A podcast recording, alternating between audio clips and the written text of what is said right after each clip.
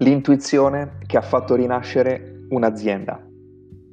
22 anni fa Giuseppe Colombo accetta dal padre Ambrogio la sfida di guidare l'azienda di famiglia, specializzata nella produzione e commercializzazione di calze. Il contesto è difficile, mercato maturo, concorrenza a basso costo già pressante ed i conti dell'azienda in rosso. Proprio in quel contesto arriva il punto di svolta per le sorti dell'azienda di Colombo e, per la verità, per un intero settore.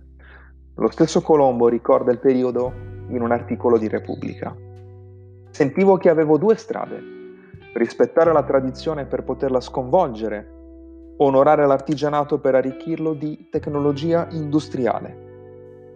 Dal rifornimento per bisogno dovevo spostare le calze all'acquisto per impulso. Il pane poteva trasformarsi in focaccia.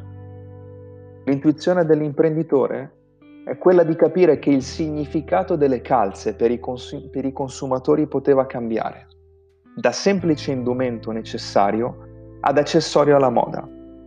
Ci riesce creando delle calze coloratissime, tanto colorate e originali che il cliente le vuole esibire, proprio come un orologio, una cravatta o un anello. Non ho inventato nulla, intendiamoci. Non creo nuovi disegni, dirà Colombo. Sono rimasto alle righe, però ne sconvolgo proporzioni e dimensioni.